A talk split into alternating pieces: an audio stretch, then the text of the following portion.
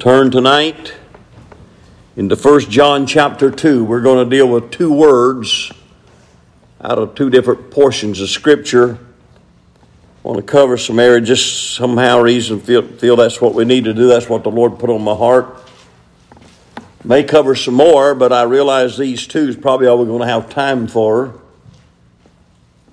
And uh, we're going to look at them. While you're turning to 1 John chapter 2, I'll kind of give you some things that uh, of updates that you've probably seen or at least heard of. Somebody sent me a, a, a picture this week of how gas in California had a gas sign at a station, and uh, gas is seven dollars and ninety nine cents in California. I talked to somebody today, a preacher's wife. I talked to a preacher's wife today. Said uh, they're having problems at some of their people now, having trouble getting, you know, eh, getting enough gas, and some of them are having to ride double and paying fifty dollars a week to be able to double ride. Amen. Or fifty, fifty dollars in a whole week to ride to save gas. So people are having to work. And then I got another picture from somebody and said that diesel. Uh, well, it, it was just a picture, just a thing. It said diesel was around almost six dollars in South Carolina, and so you said what you saying? Just to let you know, did you hear on the news that um, Washington State and some other states are doing it? They're changing their gas pumps to be able to trigger the gas when it goes to t- over ten dollars a gallon. They won't work uh, now uh, up to that point, so they're changing them so that it will register, and uh, that's happening across the, the states. Washington State is the first one to do that. And then when you hear about baby food and uh, all this, some of this stuff is planned. I can't tell you what's going on so much, but I'm not alarmed. I just trust God. Now I do bother. It does bother me about baby food. I don't have a baby to feed, but uh, it does concern me about babies. Amen. All right. There's reasons for that. Some things happen, but it's kind of planned. I believe that things could be changed, and I'm not going to get into that part tonight. Let's turn to the book of First John, chapter two. I want to read verse 1 and 2, and then I'll pray. The Bible said, My little children, these things write I unto you. I preached on that a few weeks ago. One of the reasons why this book's written, that you sin not.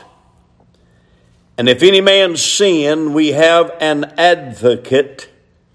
Notice that word tonight, advocate, with the Father, Jesus Christ the righteous and he is the propitiation for our sins, and not for ours only, but also for the sins of the whole world. I want to start off tonight with the word advocate.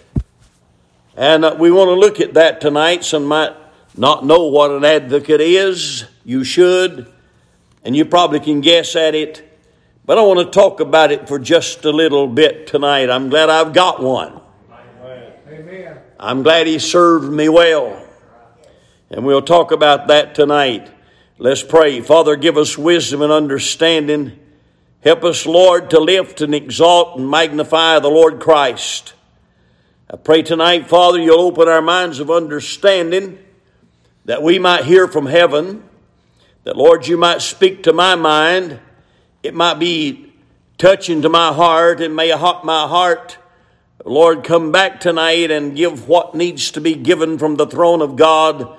And may the hearts and minds of these people be open that we'd go home saying it's been good to be down to the Lord's house.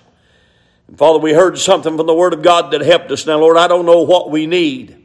You do. And I pray, Father, that you take my mind and heart into, into hand and into control, and may the Spirit of God direct my thought my speech, my pattern of mind tonight, God, that I might say that which is needful and necessary. May I not get bogged down in what I shouldn't be or what I should not be bogged in. And Lord, may I say that which needs to be spoken even tonight if it hasn't been thought of before I got here. And I pray, God, you'd have your will and way and every single thing is done. In Jesus' name we pray. Amen. Amen. Now, this word advocate, one time in the Bible. Amen. You said, why in the world are you preaching on a, ver- on a word that's just mentioned one time? Well, the word advocate is mentioned one time, but now uh, the true meaning of the advocate is more than once. What it really means. Now, write this down, and I'm no Greek scholar. I ain't even a Greek student good. I took Greek, amen, two years, and uh, you know about what Greek I know. It was Greek the whole two years for me. Amen. Amen. But I have looked at some of them, and sometimes I get it. This word advocate in the Greek is parakletos. Parakletos. P A R A K L E T O S. That's in the Greek. Uh, you said, where'd you get that? Out of the Greek. Uh, you can find the same thing out of a Strong's Concordance when you go home. Amen. And I'm not impressing you, I just want you to know that. Now, that parakletos means tonight comforter, or as this word says, advocate. Now, we know tonight that comforters mentioned many times in the Bible. An advocate is only mentioned one time. If you look up the meanings of the word advocate, it means somebody that's been summoned and they're summoned to come alongside an individual and come to that one person's aid. Amen. And uh, it means tonight one who pleads for another's cause before a judge. Amen. And you use this advocate in uh, many times in the physical law, where the people are standing before a judge to be sentenced for some crime committed or something that they have been accused of and sometimes found guilty of. This word advocate means tonight one who pleads for uh, uh, uh, somebody that's guilty or somebody that's not guilty, is that as far as that's concerned. They plead for the innocents or they plead for the guilty. Uh, another thought is an intercessor. We know there's an intercessor, don't we? Now, who's our intercessor? The Lord Jesus Christ. And He intercedes for you and for me, and I'm glad that I've got one tonight. An intercessor is somebody who pleads for one's pardon uh, for the sin that they have committed or for the crime that they have uh, committed. So we look at that. This is a one time thing in the Word of God. In other words, if I want to sum it up into one word tonight, He's our heavenly lawyer. Amen. Amen. Now, you don't go to court without a lawyer most of the time. You know what the court says? If you don't have the money to afford one, we'll appoint you one. Because even the land knows that we need to have a lawyer. Now, you can have a good lawyer and a bad lawyer, but if you got Christ, Amen. You don't need nothing else. Praise God, especially for the Lord. Now, I want to clear up something out of verse 2, and then we'll go to the next word, which I'm going to spend more time on. I've dealt with this business of advocate before, and uh, it's just one little word, but it carries so much, and we can preach on advocate all night. An advocate is somebody that's qualified. An advocate is somebody that knows the law. An advocate is somebody tonight uh, that knows the right and the wrong. Who else but the Lord Jesus could be that person? He wrote the law. He gave the law. He ordained the law. He instructed people by the law. He knows where you're right or whether you're wrong. Some judges can make a decision tonight that you're wrong when you are right. They can make a decision that you're right when you are wrong. But our advocate in heaven tonight don't do that. Amen. Amen. You'll never find the Lord Jesus uh, at the right hand of the Father being an advocate tonight to try to get you innocent. Amen. When you are guilty. Amen. Instead, he he's got another process. He's not going to convince the Lord God that you're innocent. God has never uh, been convinced tonight that I'm innocent. He knows I was born in sin. He told me I was. He told me that all of us have sinned and come short of the glory of God. Ain't that right? None of us tonight's perfect. None of us are right. So what does he do? In verse number two, the Bible says that this advocate does something else. And he is the propitiation. Amen. That scares Baptists to death. They don't know about them words. They, many of them have never taken time to see what a propitiation is. Well, let's look at that just a minute. And he is the propitiation for our sins. If you don't have a propitiation for your sins, you're on your way to hell. Amen. You'll never make it to heaven without a propitiation. You said, Who's the propitiation? The same one that's your advocate. How does he do that? Does he prove you innocent? nobody in this building's ever been proven innocent. Hey, if that don't, if that shocks you, good. I'm glad. I hope it shocks you well. You're not innocent. Nobody's innocent. Amen. We're all guilty before God. Well, you said, what does it mean? It means that He is the propitiation for our sins and not for ours only, but also for the sins of the whole world. Now, let me just explain this to you a little bit. We have to go to the Old Testament to do it, and I'll just refer to some of it. When the little old Jew brought, or for his family or for himself, or when the priest brought one for himself. They brought a lamb and they put it before the priest. The priest examined that little lamb or that goat or that bullock or whatever it was that he offered before God. He inspected it. He looked everywhere behind his ears, under his legs. He looked every single place to make sure there was not any spot nor any blemish. It had to be a perfect sacrifice. Amen. Remember that. Had to be a perfect sacrifice. Hey, I want to say that again because I don't think it sunk in. This is important.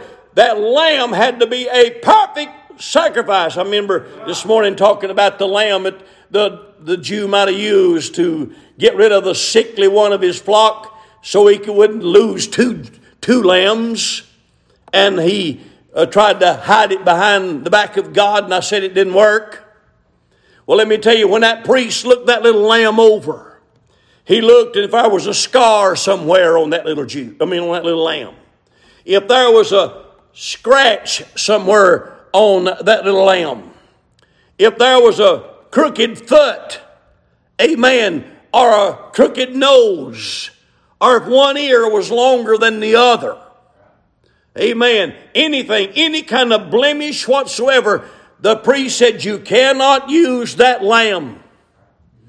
Had to use the perfect lamb. Amen.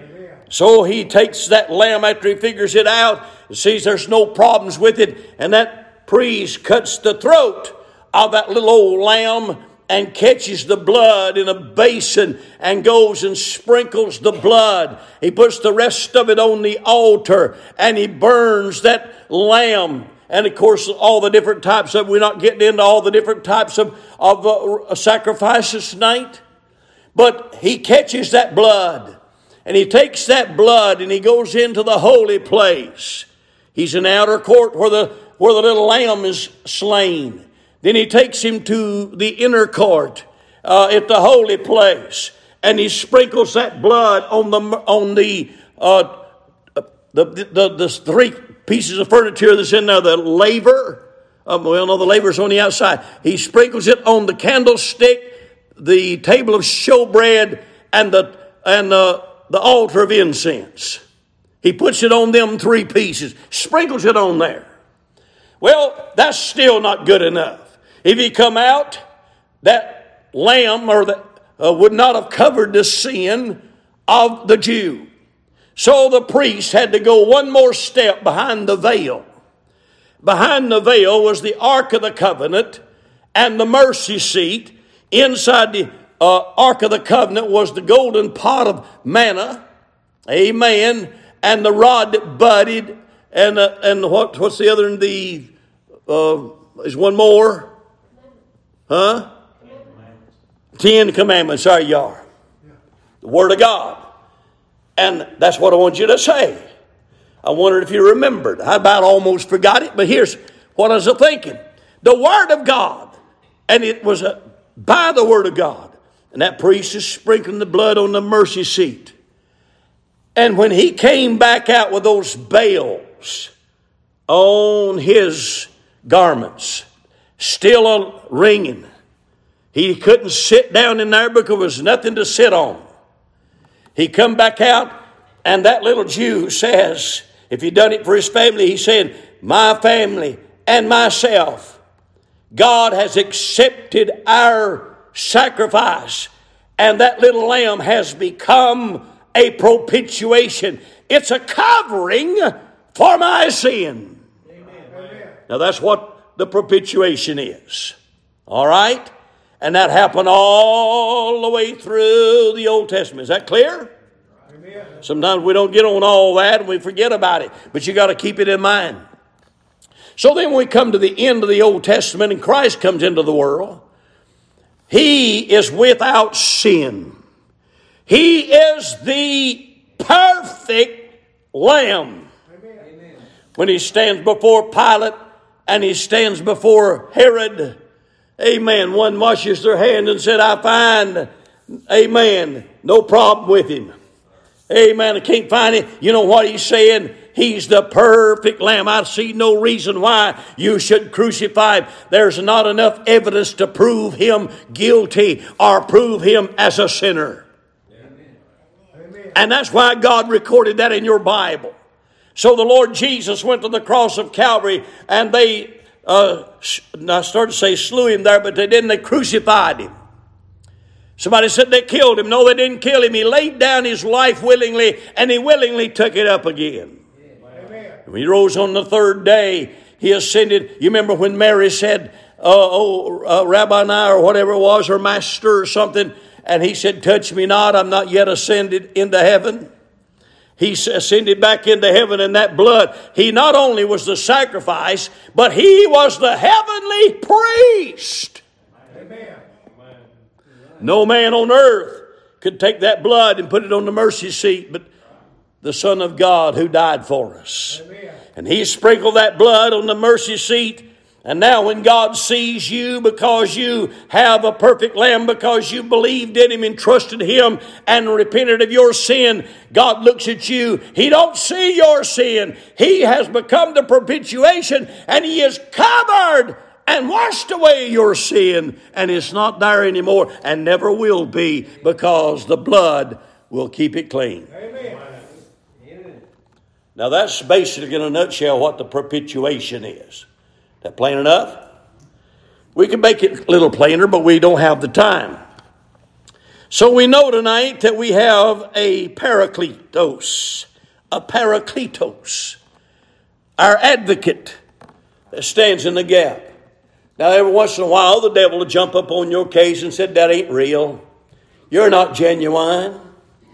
You just went through emotion. Amen. Well, I'll tell you this much uh, you who are saved by the grace of God know better. If you have been to Calvary and the blood's been applied, and you have confessed your sin, repented of your sin, you know beyond anybody else tonight that your heart's been washed in the blood.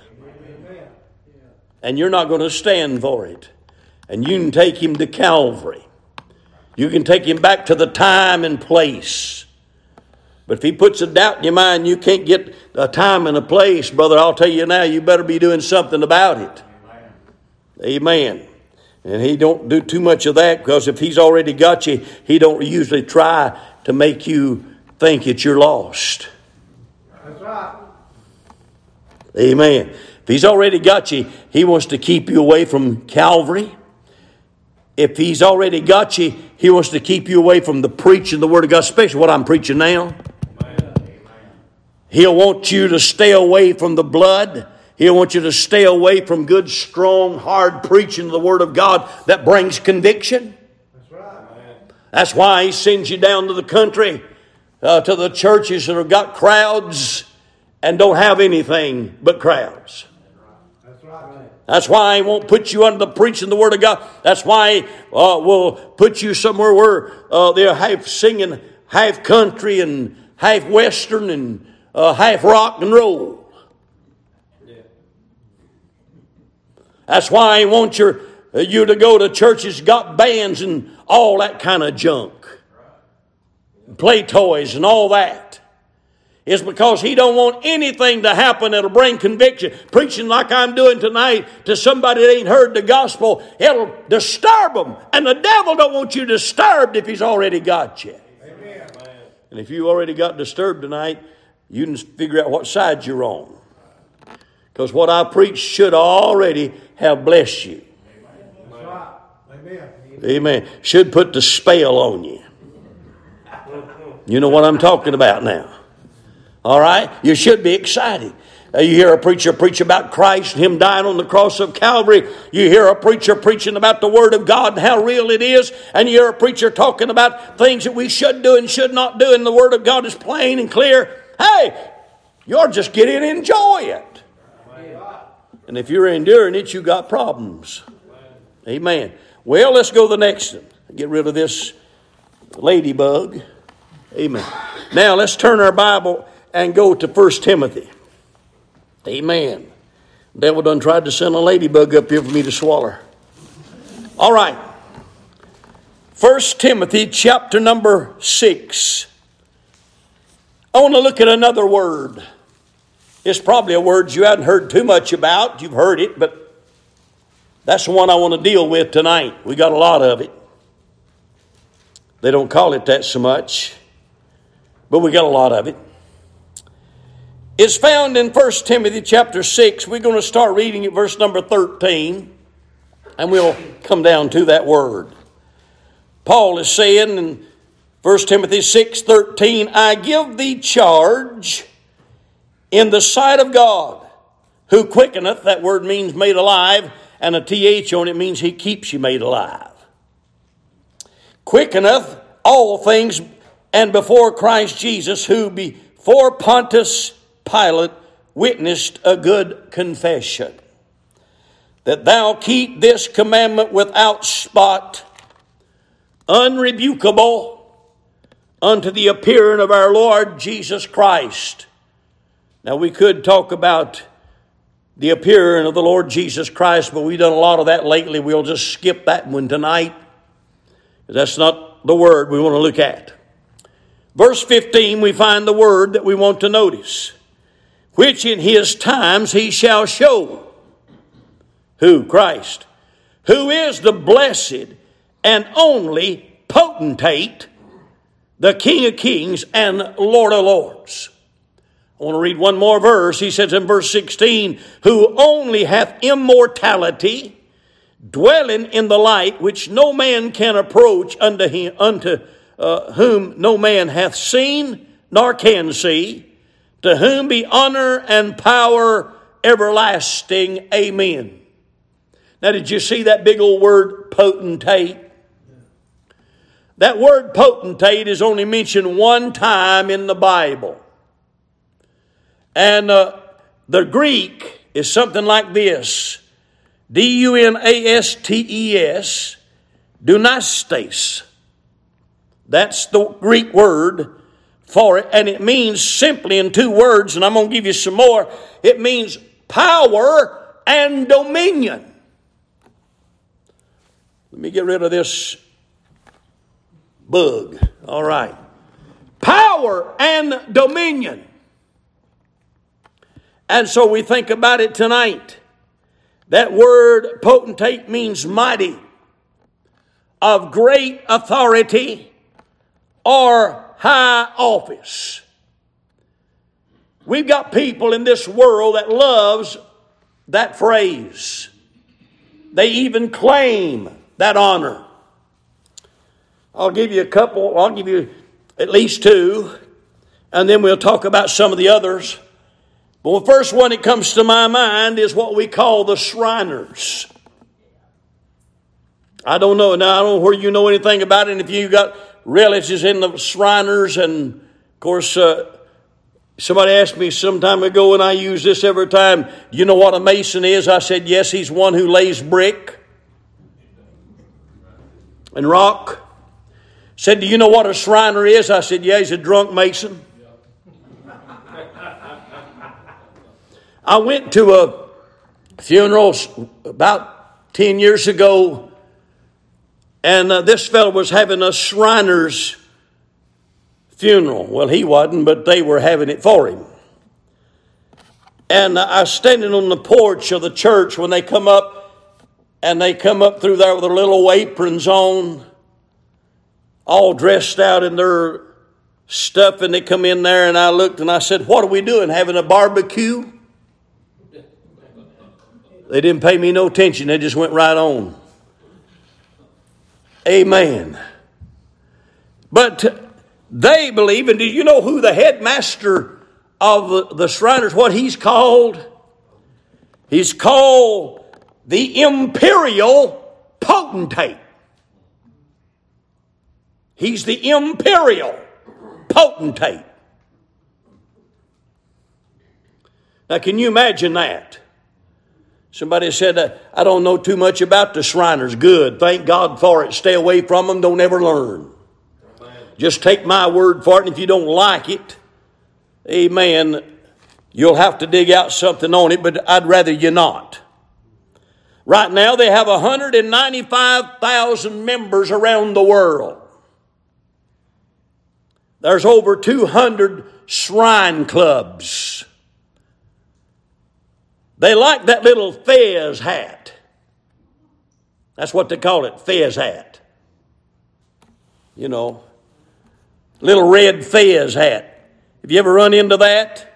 That fez hat was put out in 1872. And uh, from Morocco, Fez, Morocco, by the way. It's red to memorialize the color of the blood and the Muslim victories over the Christians in that day. If you want to upset one of them when they're walking down the street, look at them and they are blowing their horns and running their crazy little bicycles and uh, things and running back and forth and taking flips and doing that, hiding behind children's homes or children's hospitals. And that's how they get by with it. Most Christians wouldn't say anything against the Shriners. Some of y'all probably have given them money down days past. I hate you have, and I hope you hadn't. But shame on you if you have, and I pray God break your leg the next time you give to them. Amen. I'm not being mean. I've never given to the Shriners or to the Masons. I don't back neither one of them. Amen. And I don't care. You can give me all the pity you want to about the kids. And brother, I'll tell you, they're doing a good job. I have to give them that credit today that they've done a great job for the kids, but it's a hide behind junk. I know that makes people mad, and I, I, guess I enjoy making people mad. It seems like it anyhow. I don't want to, but sometimes I have to cover ground that people won't cover. If you want to get one upset, you're coming down the road and you say, "Hey, tell me why your hat's red. Tell me why your hat's red. Tell me how come your hat's red." They just keep on marching. They don't want you to know. Amen. And some of them will say, well, that's what they say, but it ain't so. Study it out. All right? So they got the potentate. He's got all authority, and he's, he's the imperial potentate, and he has all the leadership and he is a mighty fella. You don't mess with the potentate. You said, Preacher, don't you have a potentate? Uh huh. I read it. Which in his times he shall show who is the blessed. And look at that next word only, only potentate, the King of kings and Lord of lords. Can you tell me who the King of kings and the Lord of lords is? Say it. The Lord Jesus Christ. It ain't a Shriner potentate. He's a malk.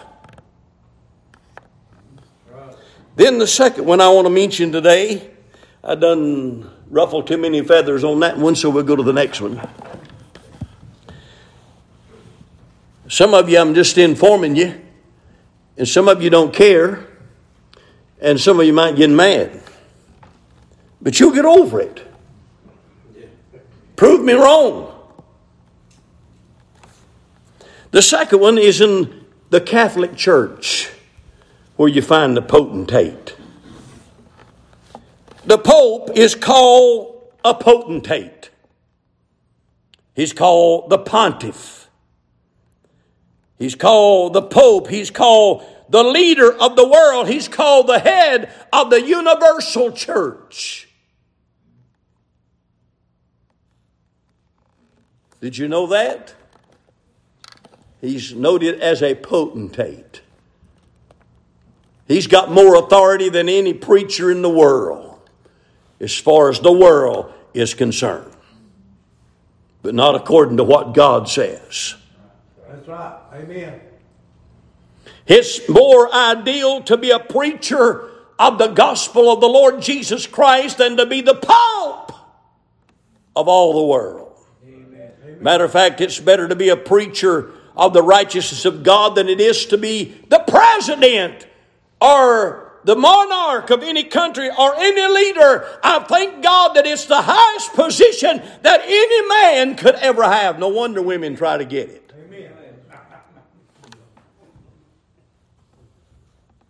That's why you have women preachers, oh so called. They want that high position. I'll tell you right now, a preacher of righteousness and a preacher of the Bible will be more despised than any other preacher of the world. It kind of tickled me this week about Nancy Pelosi. God forgive me for mentioning, but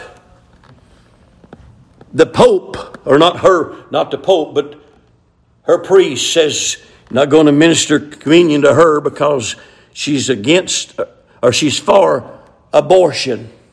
And they're against. did y'all see that in the news? You didn't see that? So, you did, all right.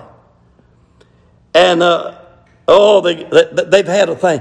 And I, some little wimp come on there and, and sent me back another little news thing. You didn't send it to me, but I got it. And it said something like this Well, that that priest is just, he's just a little bit too strong on this. He should be lenient on these. Listen, the Catholic Church has been known down through the years to be against abortion, but look what it's doing now. Amen. You said, Well, preacher, I got some friends in the Catholic Church. Well, amen. You ain't discussed the Bible with them, or they wouldn't be your friend. Amen.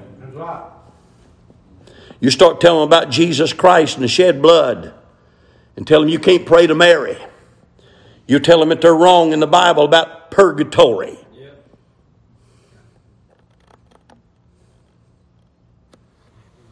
You hear me? You tell them about some of the other stuff, infant baptism, and you'll lose them in a heartbeat. And so we look at this. Why in the world would the Pope be upset about all these things. Did you know I believe, and I'm going to make a statement tonight, and I know they won't like it, and anybody gets up, they, listen, I'm preaching this around the world. I am. And I know what I say here can get me in trouble. But I believe the Pope and the Catholic Church tonight probably is the prettiest, most beautiful religion of all the world because it's got all the different rituals and things but I believe it's the most wicked of all the religions of the world. Here we are in America trying to fight um, transgenderism, homosexuals, and all that. And the Pope and all his belief on the priest that can't get married has driven those men to chasing the altar boys. And that's about as wicked as you can get. Amen. Amen. And you know what? They caught them, found out about it. They swept a lot under the rugs. It never comes to trial. It never comes to court. And because the potentate is so powerful, that Baptist doing that, the Baptist should be out of business in just a little while. What happens? It comes out every once in a while, and we put people out of the ministry just because of that stuff. And say you can't preach no more. But what they do is move them to a different location and they go ahead and practice and uh, so called straighten up. And it's still wicked to the core. Amen. I didn't mention this a while ago, and I was talking about the Shriners, but the Shriners have all kinds of places across America, and they're hi- they hobnob with the Muslims. Study it. They hobnob with the Muslims. Can you let's think about that? You got the Mormons, you got the Islams, the Muslims, and the Catholics. And those religious systems of the world are destroying the world. It really is. Amen. The Mormons, started by Joseph Smith, who got his information from Moroni, the angel. And uh, they got him a book called the Book of Mormon. Brigham Young took it on after that and kept on going with it. And they have different wives, more than one at a time. Most all your religions like that do it. Amen. You have the Seven Day Adventist, who was started by Ellen G. White, who has wrote book after book. She's got the biggest book, or the greatest book that people have said about. I don't think too much of it, but it's called The Great Controversy. If you got that in your library tonight, set a match to it, cut it all to pieces, get rid of it. Amen. She's wrote 5,000 articles, 40 books in her lifetime. She's dead now. They called her a prophetess of the Seventh day Adventist. Fella called me up one night and he said, Preacher, I got you some books. I said, You did? He said, Yeah, I know you like books. I said, He said, I found a bunch of them. And they said they were free, and I got every one of them. I said, What are they? He said, Well, the first one I'm looking at says the great controversy. I said, Ellen G. White. He said, Yeah. I said, Get them in the trash somewhere. I don't want them. I just happen to know that one. And uh, so that's enough for me to keep, keep out of clear. Jehovah's Witness started out with Charles Taze Russell. All these religions of the world deny Christ and his deity. You can hang them on all of them tonight. They don't know all that uh, they need to know about Christ. Some of them sound good, some of them look good, some of them smell good, but I want to tell you tonight they're dangerous. Amen. And I didn't know I was going to get all that much out of the potentate word, but we find in tonight that they've got authority. Those, those things I've mentioned tonight's got more authority than us old Baptists. You know what happened? Here comes a Jehovah's Witness to knock on your door, and you say, Oh, no. And uh, I don't want to deal with these Jehovah's Witnesses because, mainly, the first thing, most of you preachers have told you not to do it. And the reason the preachers has to tell you not to do it is simply because they know you're not capable of fighting them off. They come into the area one day. Matter of fact, it was the Mormons, but the Jehovah's Witnesses do the same thing. They come in the area And I told him, I said, the, the Mormons are running up and down our community here, and they're going to be coming to your house in a few days. And when you come to them, you tell them they're a false prophet, they're on their way to hell, and if they don't get saved through the blood of Christ, they're going to split hell wide open. And you tell them this preacher said it. So one come to that fellow's house and he said, My preacher said you was a false religion. He said you was going to hell, and if you didn't get saved, you're going to die lost. And I wonder what he'd have thought if he hadn't just repeated me. I don't want you to tell them what I said. I want you to know enough about them to be able to put them on the street.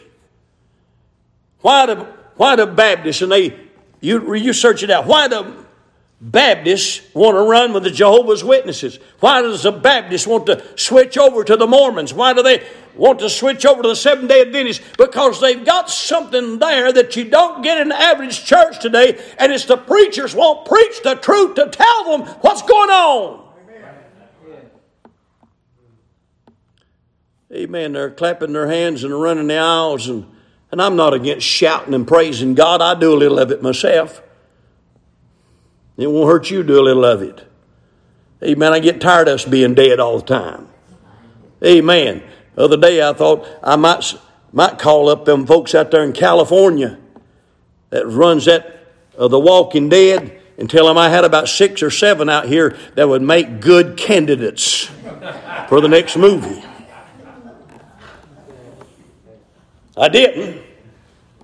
You understand what I'm saying tonight?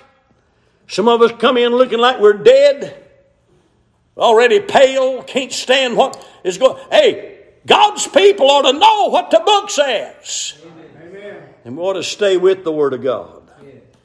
Amen. I don't want you to accept everything I've got to say. Then you got the Buddhist and the Hindus. Amen going something. I know not too long ago we went into uh, this has been several years back. I say not too long, but several years back. We went into this place. I was out of town, wasn't here, and I don't know where it was a McDonald's or a Burger King, but we went in the place and there set a statue of Buddha. And I'm saying, does these people know what they've got in this place? Found out they didn't. It's just decoration. I went down to the hospital down here. Well, I don't know whether, I think they moved it now. I was going in and out there when my wife was in the hospital. I walked around and seen some kind of statue sitting around the corner over and I said, What in the world is that? Who'd want to house something like that sitting around? I drive up and down the country. I, one place over here on 115, there's some little things, and it looks like little Mary's standing on the side of their driveway. I don't know y'all seen them, but they're out to my, and I think, what in the world? You go in somebody's house and they got a picture of Jesus with a crown of thorns with a long hair, and he's on a cross. And you want to look at him and say, Get that down. Jesus ain't on the cross. Amen. He's alive and well. I go in homes and people got the little Marys with the little lavers. Uh, they, they got, you know, it's kind of fountains, I guess. I don't know what you call them.